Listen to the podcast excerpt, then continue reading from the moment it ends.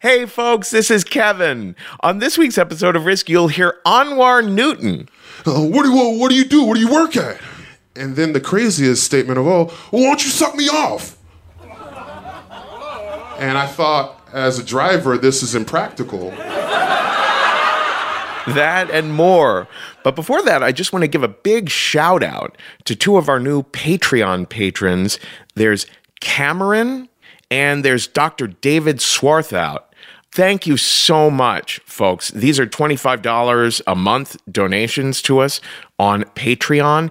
This has made such a huge difference to us, and we hope that it continues to grow so that we can do more and more because holy camoles, folks, the, the, this job does not get easier. risk is growing. And uh, oh my gosh it's it's emotionally and psychologically and physically exhausting but it's so so rewarding and meaningful to be creating this show. And it's it means so much to us that people get that and are helping us to keep all that going to you know hire some more help and delegate some of our stuff to other people on staff. And you know we have the book coming up. the book. Oh my God. You can pre order it at theriskbook.com. Please pre order tons of copies. We have all of these radio style stories that we're recording and editing. We have all these tour dates that we're getting ready to put on the calendar. We have all of these workshops that we're doing at thestorystudio.org. There's just a lot. That is why it is so meaningful to us that people are helping us out at patreon.com slash risk. For $1 a month, you have access to all that bonus content that we put up on a regular basis, bonus stories, behind the scenes stuff, videos, pictures, all that kind of thing. The dog barking behind me now you get for free. For $5 a month, you get the Risk All Star episodes plus ad free versions of the entire season one and season two, the first two years of Risk episodes remastered with the ads taken out. If you give $10 a month, then you get access to every episode as it's being uploaded, but with the advertising content taken out. So you wouldn't have to be listening to me say this right now. So, go to patreon.com slash risk. We hope to keep everything growing and we hope that our patreon keeps growing too. Now here's the show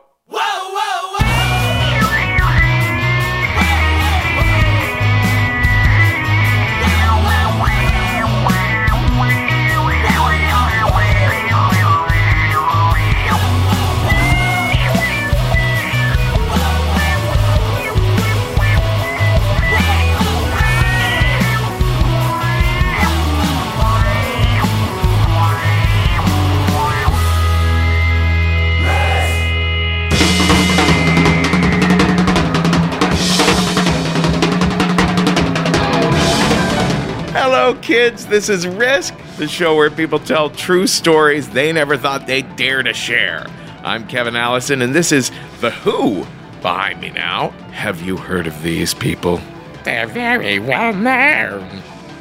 Have you guys seen how much excitement there already is for the Risk book on Amazon? They're saying it's, you know, one of the number one new releases that you got to pre order. If you go to theriskbook.com, get lots of friends to pre order them oh, or pre order them as gifts for people because the more pre orders we have, by July, then you know the more the chances are we'll eventually end up on the New York Times bestseller list. So come on, guys, let's make this happen. The book is going to be filled with phenomenal.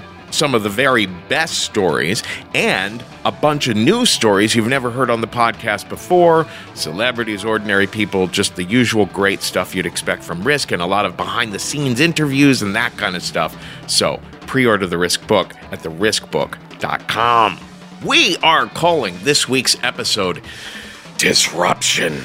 These are three phenomenal stories one from our New York show, one from our LA show, and one from the recent show that we did in Phoenix, Arizona. So, a really cool kind of like journey to various places and journey through various like emotions on this particular episode. In a little bit, we're going to hear from Anwar Newton, a stand up comedian based in the Phoenix area. But before that, a little something special. This is Jeff Simmermon, who has told this story, well, a very different version of this story once before on our fifth episode from November 30th, I think, uh, of 2009 was when Jeff first shared a version of this same story on the show. Every now and then, we'll have someone come back on because you know stories change over time they gain a lot of nuance and and a person will take things in different direct a person will remember different things over time or or feel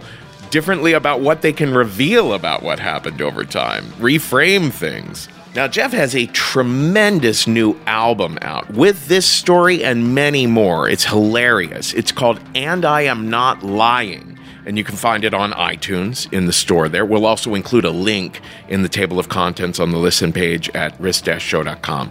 But here he is now at the Risk Live show in Brooklyn. It's Jeff Simmermon with a story we call Roo Shooter.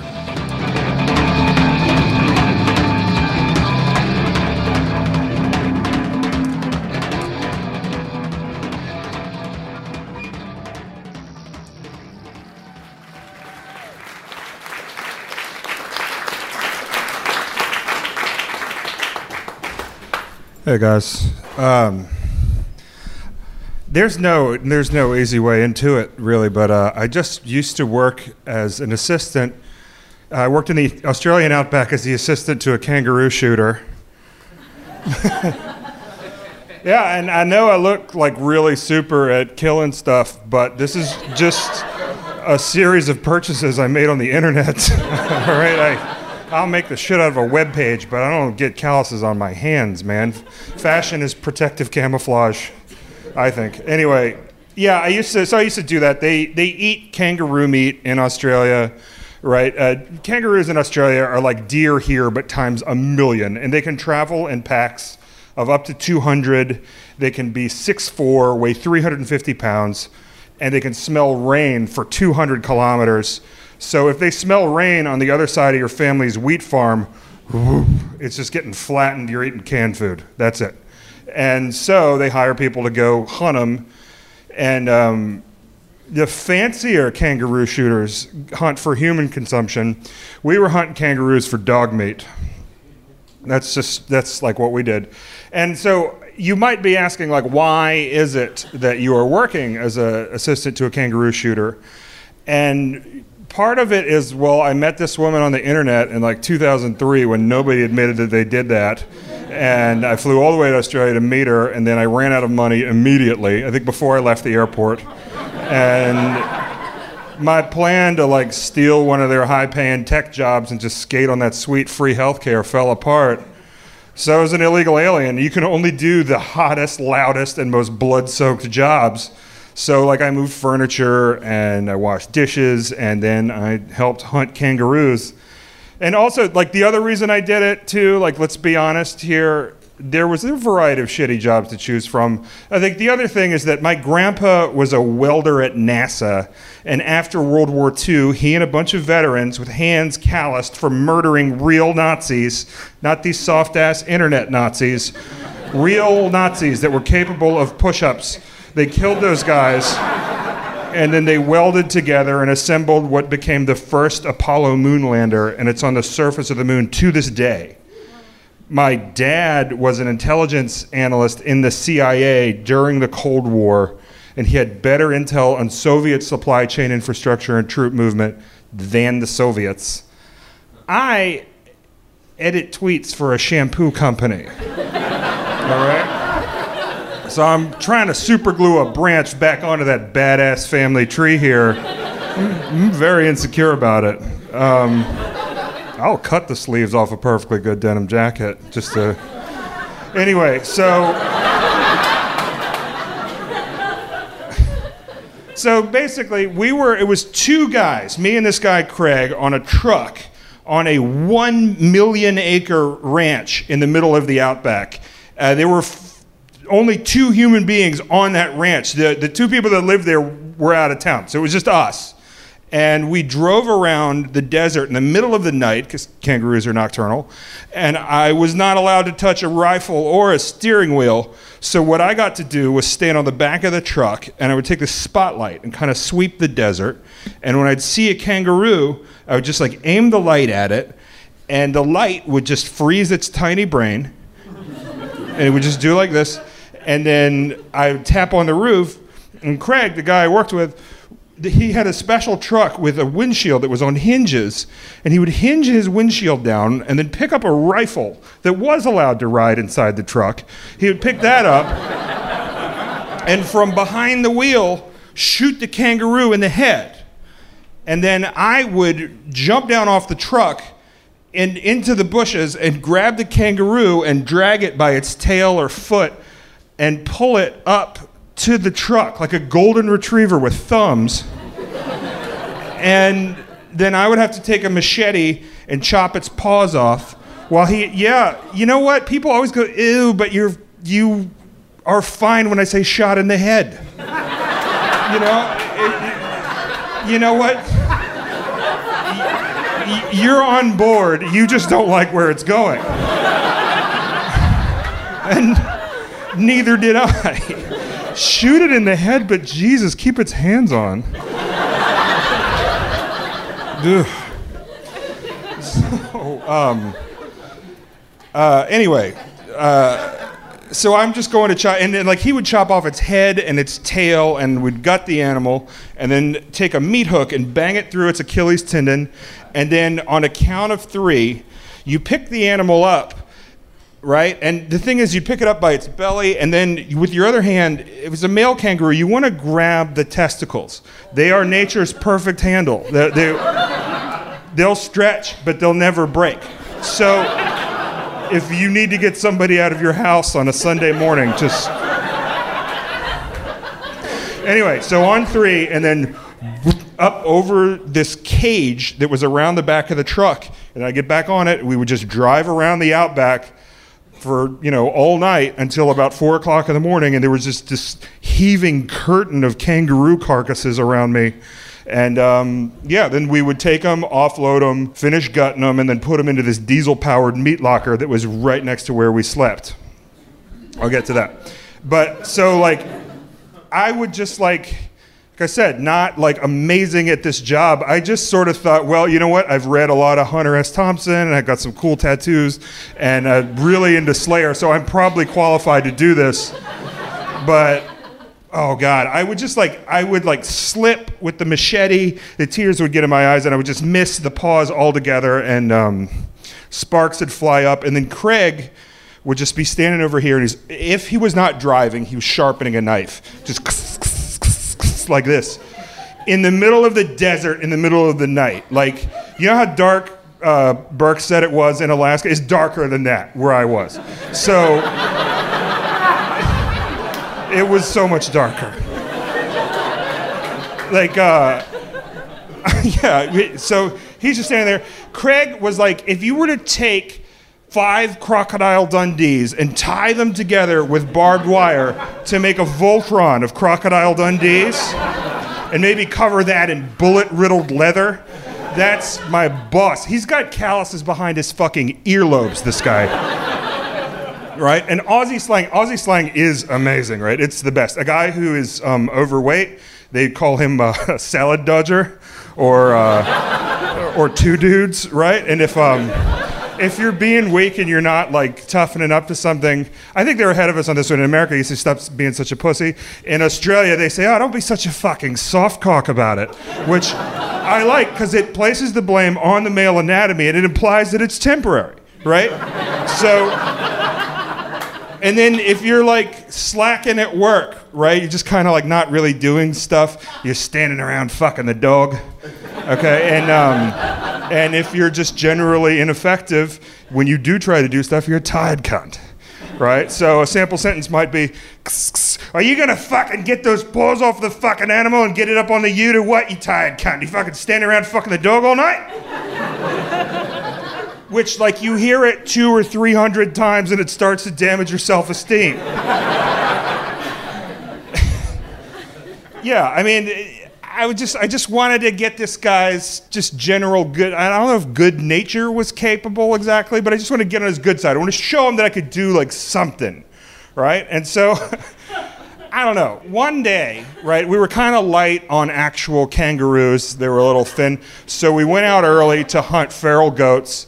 And um, goats will go feral. I don't know if you guys knew that. They'll go t- so feral and they get all huge. They look like the Wampa from The Empire Strikes Back. They just get like full body dreadlocks and they get so mean and they are really smart and they will kick irrigation canals open with their sharp little hooves and lick up all the water and they will not clean up after themselves which in a desert situation means just millions of dollars worth of water is lost you know? So and they sell for the same price a pound as kangaroos.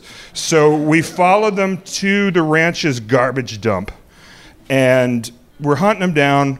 We're we were like chasing them and these goats are like running ahead. It was like it was like fury road but with more animals. I saw mad max fury road and i gotta tell you it's very accurate.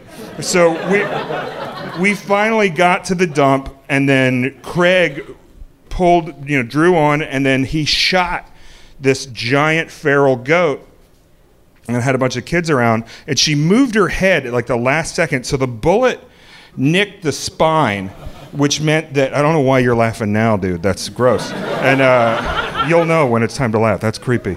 That, uh, but and then from the waist down, its legs gave out, but it's still alive and it's bleeding everywhere. And then goats scream. They sound like a human woman, right? And um, I just like all of the all of the fear and the disgusting just everything had gotten into me because for a full week it had just been two men in the middle of the night in the middle of the desert it's like 110 all day and i don't know in the 80s 90s at night we're just covered in blood and then dirt and then he's just pointing at me with a knife and screaming.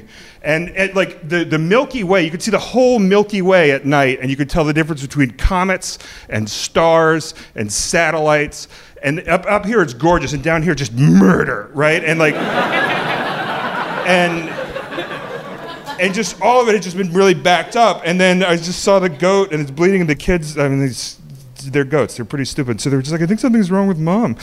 And they're like sniffing their mom. And i was just like god you don't want to see this. Stop. Run away. And i got, got out of the truck. And i'm just bawling making clean stripes on my face with snot and tears, right? I'm just like, go away, run, run, run. And I can hear the goat screaming behind me, and then the scream just goes like, ah, like that, because I look back and Craig's come behind it and just slit its throat, and he's holding it. I mean, it is the most humane way to kill something you've just shot in the spine, but uh, I, I, which he said very differently. And uh, and then we're just standing there, and we've got to get this goat up on the truck and just like count of three, okay, meat hook, and I'm still, I'm just crying through all of it. One, two, Jesus Christ, Jesus fucking Christ, like that, and he's just like really laying into me good. He was just like, ah, you fucking just think meat lies itself down on the burger bun, don't you? This is fucking free range, is what it is. It's fucking organic, right? fucking just thought you'd come here, do a little tour for eight nights, and then go home and tell your friends about it for the rest of your life. I did. It's been 15 years. But, um, right right? This is this is how it really goes. Okay, you're no stranger to a fucking steak. I've watched you eat, mate, and you do it with gusto, right? So this is where it fucking comes from. Fucking get used to it. You just you just soft is what you are. It's your problem. And at this point, he's got a very sharp knife and he's gutting the animal. So its head is down here and its back legs are hanging up here, and he's moving the sharp knife up the body cavity. Just you just fucking you soft, you over there with your computers. No, these things are not gonna fucking last, right? This has been timeless. This is a career that's really going, please sticking around. You fucking tired cunt. Just fucking you tired cunt's always coming. You fucking and as he's calling me tired cunt, I see this whitish blob begin to emerge from the body cavity. And I was just like, this is unusual. I'm gonna, uh, you know, I'm gonna just kind of stand back and keep my mouth shut. And it starts to stick out, and you just see you fucking useless cunt, really. And right as he's calling me a useless cunt, the knife tip punctures that whitish thing, It was the goat's bladder. The goat had really had to go to the bathroom when we killed it. So he detonates a goat's bladder, filling his open mouth with hot, dead goat piss. And I was just like, yes! Woo! Like, yeah, like, like I'm doing it. I, it's like I just won the Super Bowl in the middle of the desert, like touchdown dance. And I was like, hey, Craig, hey, Craig, you know what keeps the goat piss out of your mouth? Shutting it once in a while. And, um, and then his eyes just go from like glittering like a knife to just dead like a stone. He's just like.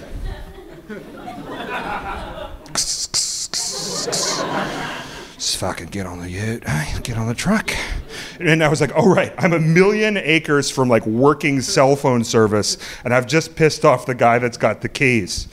Like, I don't even know what I, so I really, I just kind of want to get on his good side. You know, I don't know if there is a good side. It's very small. It's like the exhaust port on the Death Star. Like it's there, but it's very hard to find. And um, so I only brought one pair of jeans on this trip because when I was going on the trip, I found out I was going on the trip because Craig called me up and he was like, "We're fucking going. You're already late. Pack light. I'm at the train station." So I just threw one pair of jeans in my backpack, and that was it and it was so hot all day we just hung out in our underwear but the jeans were so soaked with animal blood they were like this wearable scab i just pulled on every night and they were just kind of like like crack them in and then they're good. But they could they were perfectly stiff and i could lean them upright in the corner of my room on the other side of the room from my cot.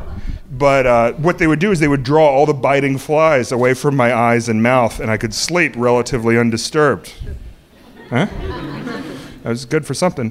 And so I would just lie, it's 110. We're in an aluminum shed sleeping while this diesel powered meat locker just screams outside. And when you're trying to sleep in heat like that, you just kind of like sweat yourself awake every four hours. You gradually become like a, a beef jerky version of yourself, and you wake up, you just drink more water, go to the bathroom, and then just repeat the cycle. And so I did that, and I was coming back to bed, and I'm lying down, and I looked in the corner, and I noticed that my pants were gone. This is that's a problem, you know. So I was like, where, where do they go? I always put them right there. They're always just kind of standing there every night, you know. And uh, I'm looking around my room, and then as I'm looking around, I'm sitting on my bed, and this black shape just goes and like whips out from under my bed real quick and so I looked under the cot, and there is a six foot long monitor lizard eating my pants. it's they call them racehorse goanna, and they're like Komodo dragons, and they just go around the outback, and they're like the buzzards of the outback, and they eat just any old fucked up dead thing they can find. And my pants were so soaked with blood, it thought they were meat. So it's just like, ah, ah, just getting in there really good. And I was like, I cannot show up to work tonight without any pants because I've allowed a lizard to eat them. so like, what am I gonna do? And I was I was reading. Uh, I brought I brought one pair of jeans, but way too many novels, really. And and I remember I was reading Vonnegut's Cat's Cradle because I was like, the Ice Nine sounds awesome, Ice Planet, I'm into it. And I whipped it under the bed and hit the lizard in the ribs and it started to run off, but it had my pants. And I was just like, oh my God, a lizard is stealing my pants now. so I got more books and I'm just throwing them like, like ninja stars. And I finally hit it in the head and it spat my pants out and it runs off into the desert. I grabbed my pants, pulled them back into the room, shut the door. And I was like, you know what? I'm going to have a little Jeff handled it story to tell later things are coming around. Like I could feel it. I could feel it coming, you know, and uh, this is going to be great.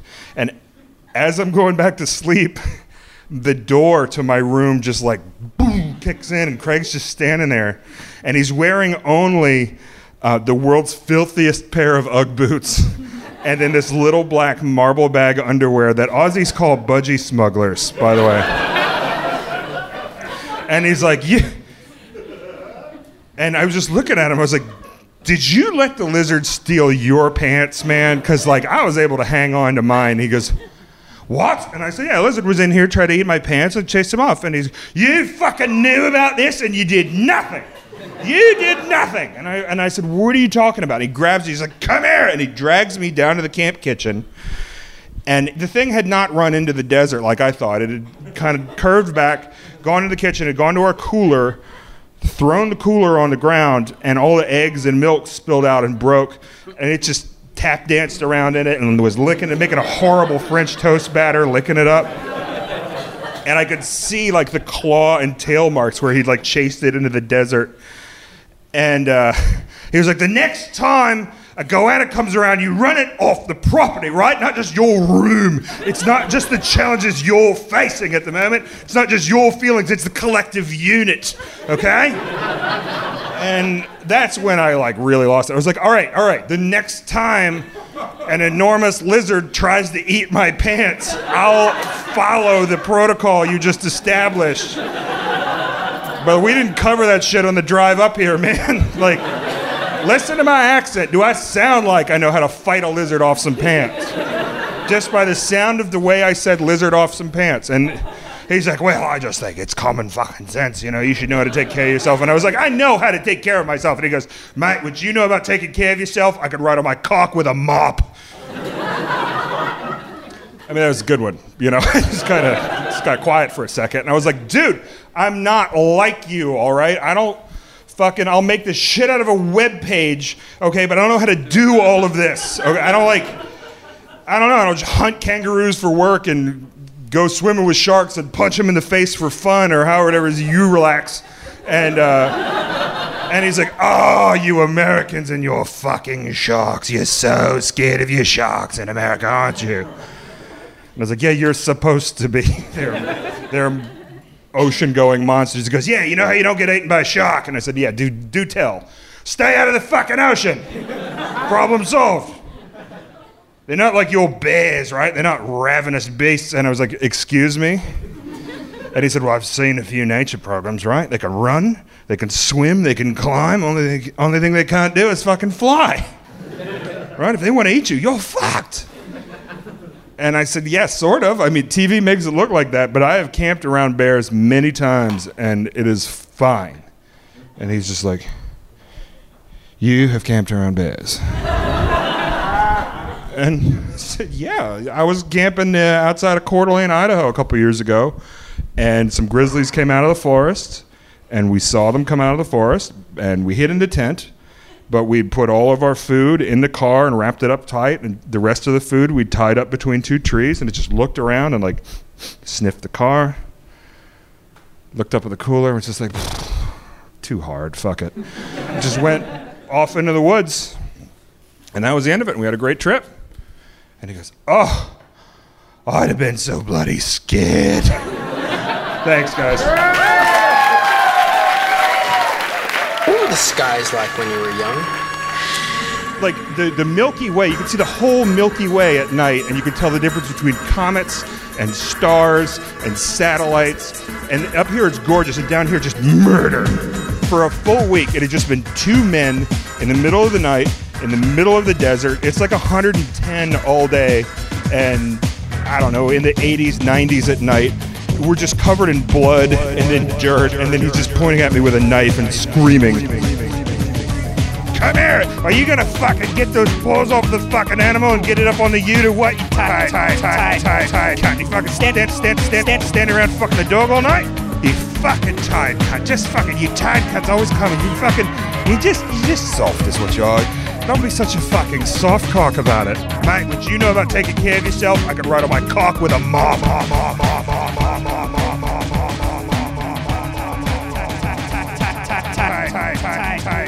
you fucking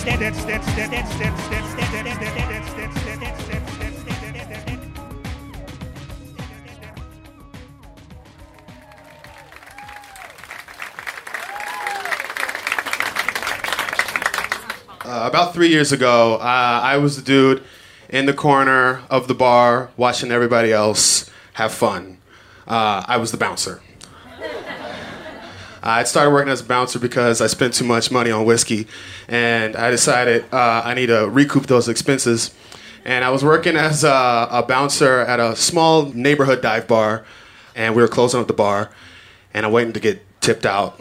And as I'm sitting there waiting for my tip out of the evening, I figured I was a little bit hungry, and it's about 3:30 a.m. You know, not a lot of things are open. It's but Whataburger and McDonald's, if you can find a 24-hour one, if you're lucky. And I'm trying to calculate where I could get something to eat before I get home.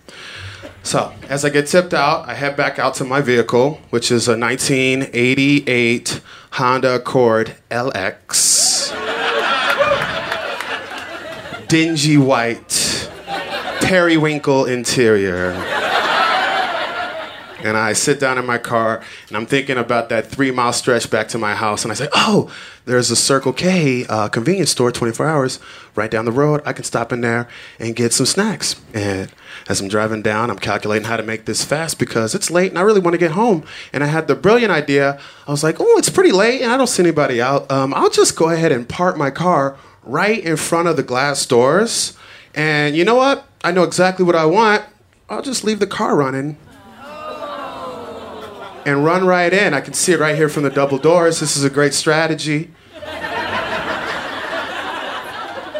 and I go inside and I get food my body doesn't need or deserve. I'm standing at the cash registers with 10 taquitos in one hand, like some sort of taquito Wolverine, just all the Haribo candy in the other hand. Not even a good pairing. This isn't even a good meal and I'm standing at the cash register, and I'm like, "This is brilliant! I got here really quick." But then I realized that the uh, the cashier was way in the back by the soda fountain machine, and he was walking like he just suffered several gunshot wounds to his knees. and I'm thinking, "Oh, this is, and I, this isn't going well."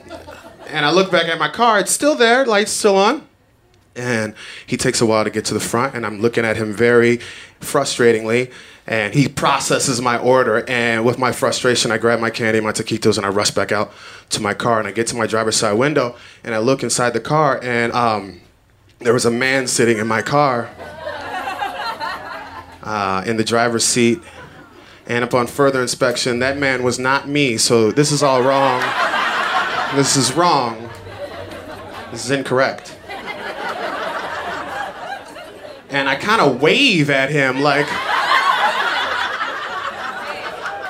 There were no other cars in the parking lot when my car got there. So I'm waving like, you, did you get in the wrong car? And he didn't see that. And with the even more politest of gestures, I tap on my own driver's side window. Ting, ting, ting. I say, oh, hey. And he finally looks up and he notices me. And I say, oh, hey, sorry to uh, stop you from taking what's mine. Uh, what's going on here? And with the most apathetic of gestures, he just shrugs and goes back to gear shifting my car. And I was like, yeah, you deserve this.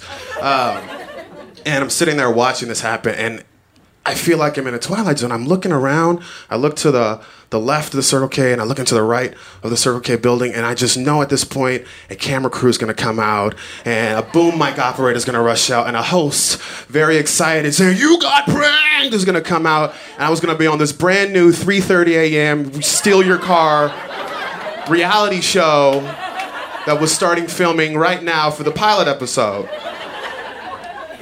And I realized when that wasn't going to happen that I was about to get my fucking car stolen.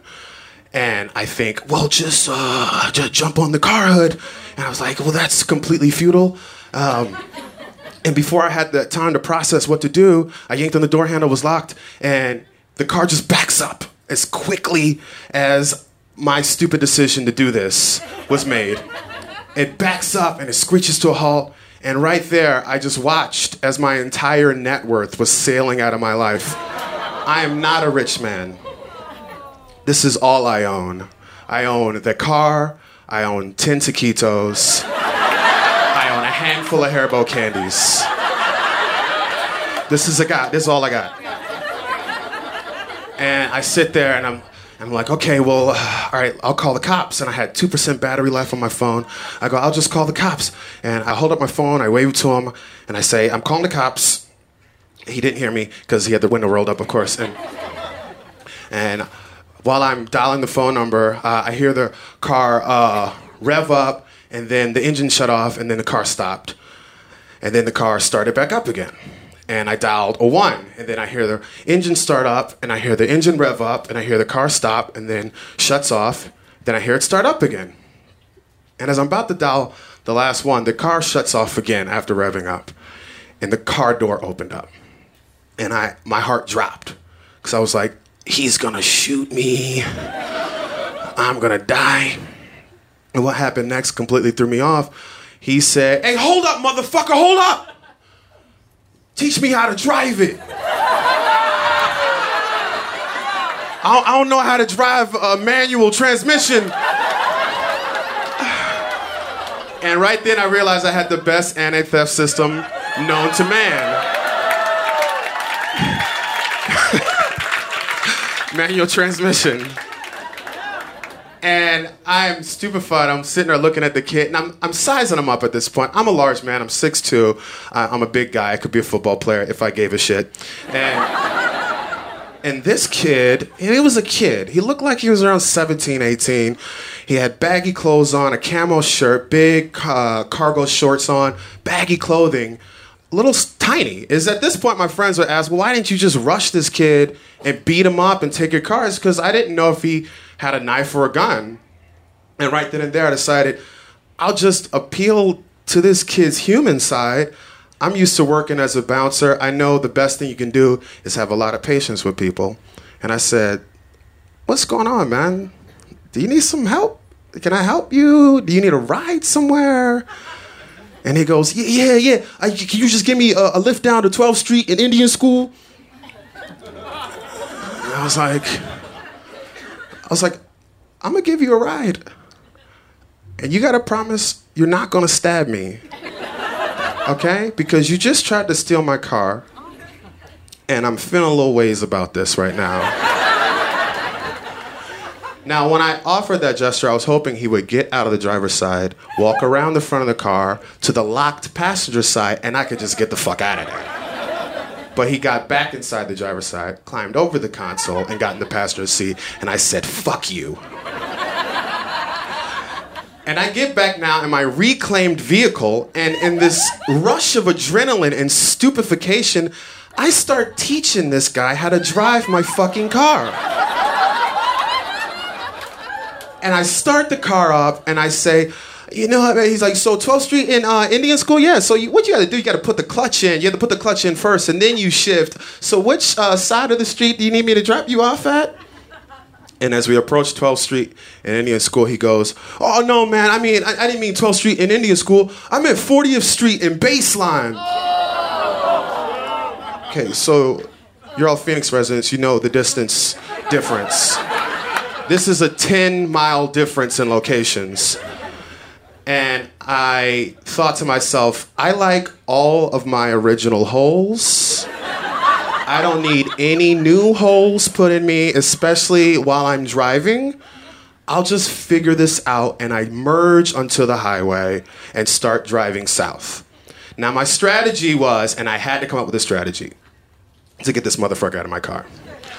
My strategy was the first cop I see, I'm the drunkest driver on the road. It's 3:30 a.m. There's a lot of cops out. I'll just start swerving. I'll do donuts in the middle of the highway. they will notice me. And I'm riding, and about seven miles down the road, there is not a car in sight. And I get off at 40th Street, and as I'm heading south, I make that right turn. I think I have got to figure out how to end this because if I get to where he wants me to get me to, I think that's where he's going to abduct me or use me as a, a, a, carcass where he can stuff drugs in. I don't know what he has planned.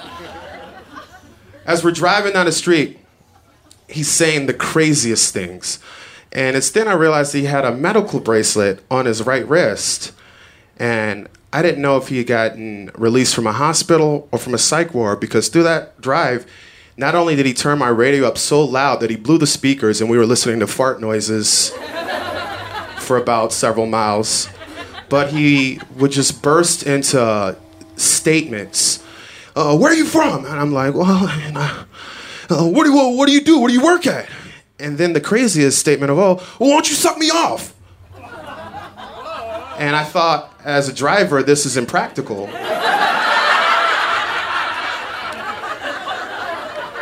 And so I figured maybe he got released from a mental hospital.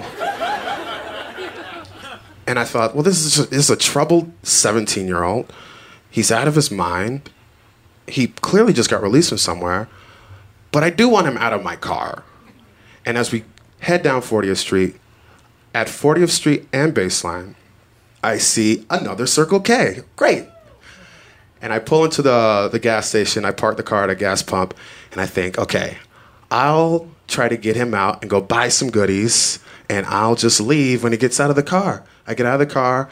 I say, hey, man, do you need anything in the Circle K? Uh, I'm just to put some gas in, and then I'm to take you right to 40th Street and Baseline, like, you, like you said. And he goes, no, man, I don't need anything. I'm like, are you sure? and he goes, no, I don't need anything. And I was like, okay, well, uh, my card isn't working on the pump. Uh, I'm gonna go inside and I'm gonna get some water. Do you want me to get you anything? I don't know why I asked him. He was already costing me my entire night. He goes, give me some cigarettes. I'm like, fuck you. These are expensive. In my head, I said that. And I go inside the Circle K. I walk up to the cashier and I look her directly in the face and I say very calmly, I need you to call the police. I have been carjacked. I'm going to buy a water and a pack of cigarettes. And when I come back here, we're going to get the police here. But if you see the man at pump two get out of the car, we are not talking to the cops. I don't know if he has a weapon. She goes, okay. I get the water, I get the cigarettes. We're standing there, we're talking to the dispatch, and we're getting the cops the information to come find us. And that's when he walks into the double doors of the Circle K gas station, and I drop the phone. And he walks up to the cashier and he says, Hey, can I get a pack of cigarettes? And she goes, with the angriest tone I've ever seen a 60 year old Circle K employee white lady. She says, Do you have ID?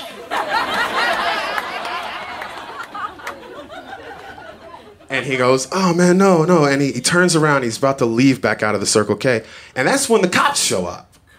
The fastest response time I've ever seen in my entire life. It took them two minutes to show up. And we had given them description uh, black man, uh, short, this, that. But also, it was two black people in the Circle K, so I made sure they didn't know it was me. So I was just pointing very aggressively, like, it's him. It is this man right here. This is the man you're looking for, him. And the three officers approach him and they put him across the uh, the counter and they start emptying his pockets. And that's when I realized the whole car ride he had been stealing all of my belongings and pocketing them. He had my fucking car insurance, my car registration. He had my my air freshener. He had everything in his cargo pockets, which is why I don't like cargo pants anymore. It's too much room to steal things. It was at that point I just had a sigh of relief. This was finally ending. This was an hour excursion out of my way.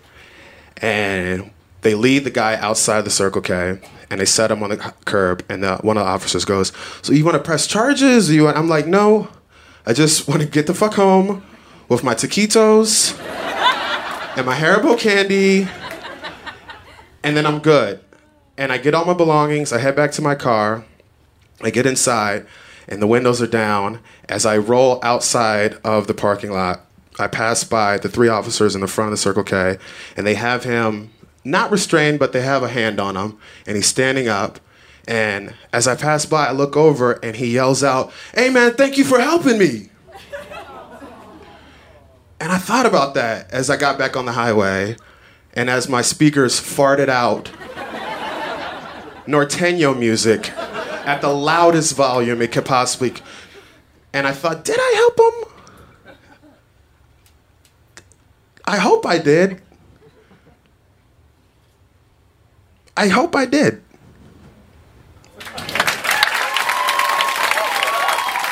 Ain't shady, baby, I'm hot, like the prodigal son.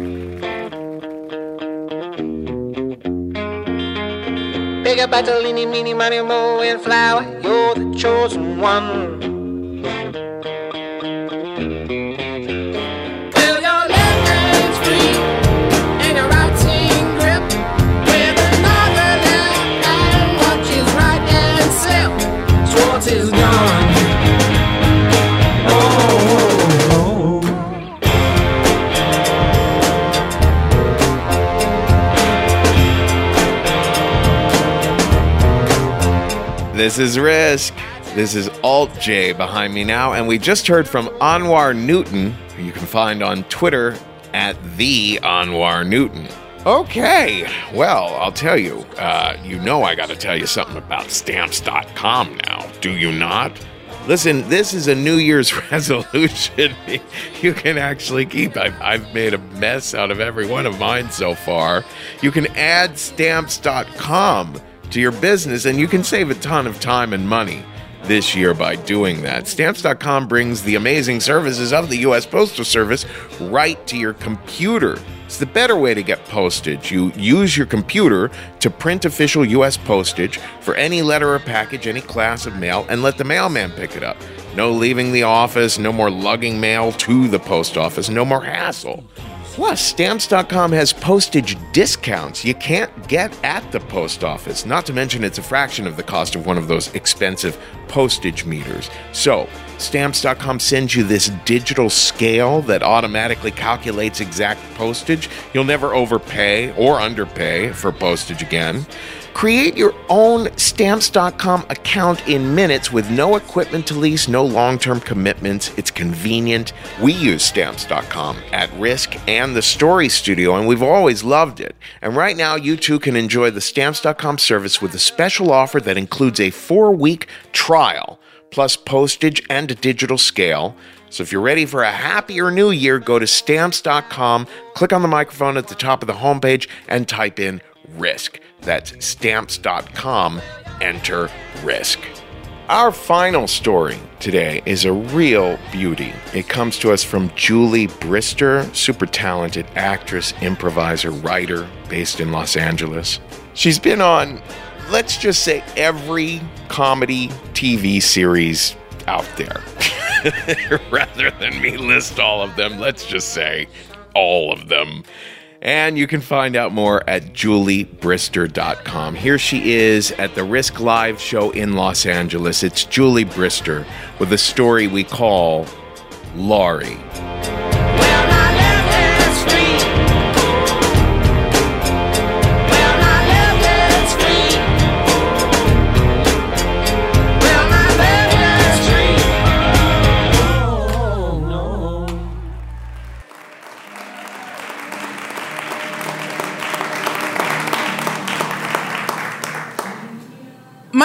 Favorite movie is The Shining.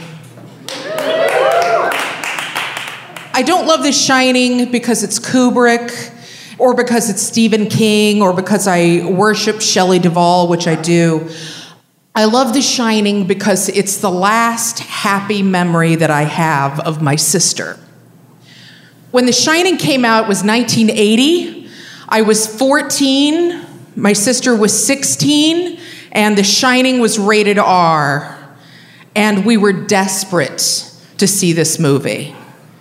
My parents had no problems with us seeing R rated movies. In fact, my dad brought me to Monty Python's Life of Brian, which has male nudity and which was very embarrassing. He brought us to Animal House. He brought me, my brother, and my sister to Rollerball. So a rated R movie was really no big deal to them, but they didn't want to see this one because they thought it was a horror movie. My parents don't know anything about the cinema. My sister was tall and willowy and looked mature, and she was confident that she could get past the gauntlet. And she was going to turn 17 in just a couple of months anyway. But she was less confident about me because I was short and I was stubby, and I sometimes still played with a Fisher Price castle. so I needed a little bit of help, and she gave me a makeover. She gave me a makeover to make me look like a 35 year old prostitute. she gave me a side ponytail. She put Aziza kohl blue eyeliner on the insides of my eyelids, which at that time and in my world was the mark of a true slut. We wore matching outfits. We wore overalls and tube tops. She wore a red one, I wore a blue one. I thought that was an unconventional choice, but we were swinging big because we really, really, really wanted to see The Shining. So on the drive to the movie theater, my sister had a great idea, and Laurie turns to me and she's like, "Oh, oh, pretend like you're deaf." There's no way that these movie theater employees are going to card a deaf girl. Crazy logic, but my sister had been studying sign language for about a year at that point, and so she knew a lot of it. All I needed to know was the sign for yes, which is like a nodding fist. So we get to the theater, we're in the box office, and before she asks for the tickets, my sister turns to me and she says, and signs at the same time, Are you sure you want to see this movie? Two tickets pop up and we get right in. We head for our popcorn, just still delirious with what we've gotten away with. The movie scared the shit out of us, but we loved it. After the movie, I drank a warm Coors Light in my sister's car, and I swear to God, I'd never felt like more of a grown up in my life. It was a really, really fun day. And it was special because we worked together as a team for the first time in a really, really long time. It had also been a while since we'd had fun together. It was a very rare occurrence at this stage in our lives. Earlier that summer, my sister had gotten her first summer job working as a lifeguard at a pool called the Seahorse Swim Club. She'd overgone a complete personality change, and the foundation of that personality change was that she was extremely tan more tan than anybody I'd ever seen in my life. And she was not, she was fair. She was a very fair complected blonde person, but she had a mahogany tan. Once she got tan, she was wearing a bikini top and cut off shorts 24 7. She tried to wear a bikini top and cut off shorts to Steak and Ale, but it didn't fly. She got kicked out of Steak and Ale. she started staying out all night long and hanging out in like parking lots of the Winchell's Donuts and at the bowling alley and in parking lots. And my dad would have to get up late at night realizing she's not home and he would go out and try to find her. And she'd be drinking malt duck with these dirtbag boys. And not just high school boys either. Sometimes they were college boys, sometimes older, sometimes they were men. Sometimes men would call the teen line that she and I shared and would ask for her when I answered. And if she wasn't there, they would talk dirty to me on the phone. She'd gone from the kind of kid who did whatever she was told to being the kind of kid that did whatever the fuck she wanted, but it didn't make her a happier person. In fact, it did just the opposite. She became more and more unhappy. A few months after we saw The Shining, my sister committed suicide. She woke up one morning, she put on her bathrobe, and she walked to a park near our house, and she shot herself in the head. It completely devastated our family. I remember that day better than I remember any other day. Years after she committed suicide, I would replay the day in my head over and over and over again so that I wouldn't forget the details. I remember getting ready for school and overhearing my parents talking about where she could be my dad had called down to her room and to make sure that she was getting ready for school. And when she didn't answer, he went down to check on her and she was gone. I remember what I wore that day. I remember I hot rolled my hair and I wore overalls. Overalls were obviously a thing for me. And I wore a John Lennon pin on my left strap. John Lennon had been murdered like a month before this happened. I wore a yellow Oxford cloth shirt and Nike Lady All Courts, which were brand new. It was freezing cold, and so I had to go back in the house and get my rabbit fur jacket. When I came out, I saw my dad was backing out of the driveway. Apparently, he thought that Maybe she'd gone for a run or something, so he'd done a pass through the neighborhood. On the drive to my school, I just tried to keep it light, which is what I would do when there was tension in our family. My mom didn't say anything until we got to school, and then she turned to me and she told me that my dad had found my sister in Leftwich Park and had brought her to the hospital, and that I needed to go to school because I had a chemistry test that day. And if there was anything that was really, really serious, my brother would come pick me up. I went to find my friends in the auditorium before class, and I remember crying and telling them what happened. And isn't it fucked up that my mother made me go to school? Yes. My brother showed up at the door to my French class, which was first period, and I remember being momentarily embarrassed because his ski pants were really, really tight, and he was wearing a puffy Michelin Man jacket that was really, really puffy, and he looked like a cartoon. And the drive to the hospital was uncomfortable because the passenger side seat in his car was broken, and so I had to lay back fully reclined. And on the drive there, I remember just looking at power lines and the tips of trees and wondering what the fuck was going on. We pulled into the hospital parking lot, and I saw my dad outside of the emergency room. And he was wearing his suit, but no coat, and it was freezing, and his tie was flapping like crazy. And as we were parking, I saw a family friend of ours who we called Uncle George, but who wasn't really our uncle. And he joined us. And then as we were getting out of the car, I heard my dad tell Uncle George that Laurie's brain was hopelessly destroyed and that she wouldn't survive. There were so many people in our house bringing things like deviled eggs and King Ranch casseroles, neighbors, friends from church, teachers. I stayed in my room for the most part because I hated having so many people in my house and I just wanted everyone to leave. And the next day was her funeral and it was overflowing with people and it's all a blur because it was so many people. And then after that, I remember going back to school the day after her funeral, still stunned and completely unable to deal with my feelings. Laurie didn't leave us a note, which is a terrible thing to not do. It was torture for my parents who tore her room apart looking for something, anything that would give them a reason or an answer. She'd been adopted as a baby, so if there was an answer that lay in her genetic history, we were none the wiser at all.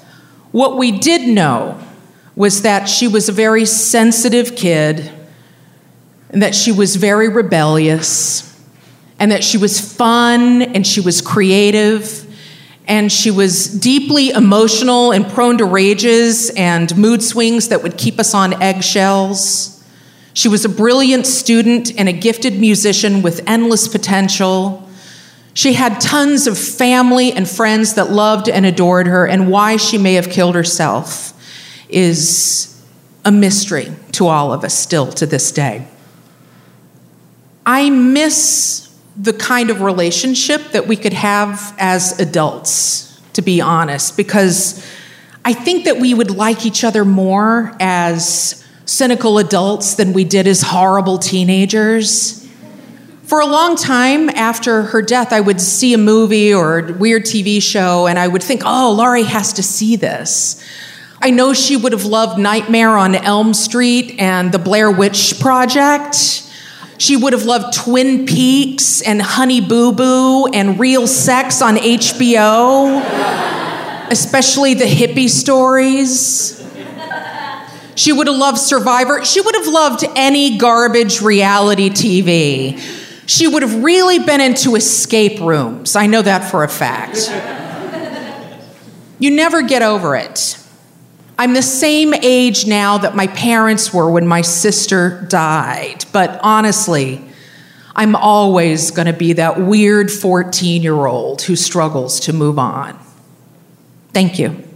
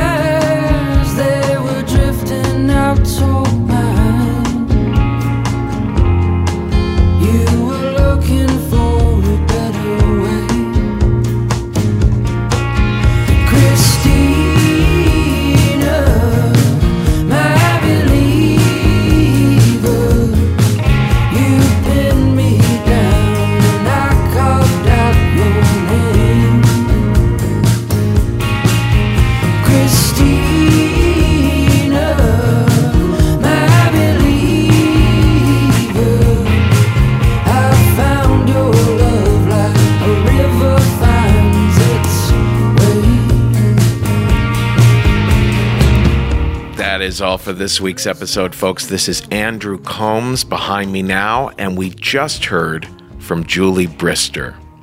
Well, I'll tell you, folks, I want to remind you again that you can pre order the Risk book at theriskbook.com. We need lots and lots and lots of pre orders in order for the book to kind of like catch on, and uh, maybe we would end up on the New York Times bestseller list if enough people pre ordered between now and July. It's going to be filled with some of our very, very best stories, transcribed, edited, you know, with new parts put in, interviews with the storytellers, a lot of new stories in there. And if the book sells well, we can come up with another one in, well, as soon as possible because we've got so much amazing content. Like, it's so hard to choose what to go in. So, pre order for yourself, for your friends, tell all your friends to pre order. That is all at theriskbook.com. We're going to start the year off with some truly fabulous live shows we've got planned. On January 20th, we're back at the Bootleg Theater in Los Angeles. An amazing lineup. Al Jackson will be back. We love Al so much. Julian McCullough will be there, Sabrina Jalees, Danielle Perez, Jen Glantz. That's going to be a fabulous show. On January 20th, we will also be in San Francisco. I'll be hosting that one at the Swedish American Hall in San Francisco on January 20th. That's a part of Sketchfest. Guy Branum, Dana Gould, Biz Ellis, and Marcella Arguello are all going to be there. That's going to be a fabulous show. That's January 20th in San Francisco. Now, on January 26th, we're doing our first show ever at Caveat on the Lower East Side on Clinton Street in Manhattan. January 26th, that will have Joyelle Nicole, Gastor Almonte, Tracy Rowland, Brad Lawrence. Fabulous show there. Now, there are so many other ways you can get involved with Risk. You can pitch us your stories at risk-show.com slash submissions. All sorts of tips for how to pitch us there. We're especially looking for people you know, within two or three hours of the New York or the Los Angeles area if you want to travel and do one of our shows there. Uh, but we're looking for people from all over the world because we can also record stories remotely. You can also find out all sorts of stuff about us on our social media on Instagram and Twitter and Facebook. We're at Risk Show. There's a lot of conversations going on, like in the Risk Fans discussion group on Facebook. You can leave a good review for us on iTunes in the podcast section. That helps us out quite a lot. And you can check out our education at thestorystudio.org one on one training over Skype in person workshops, video workshops you can download and do in your own time, and of course, corporate workshops. That's all at thestorystudio.org. Folks, today's the day. Take a risk. Christina.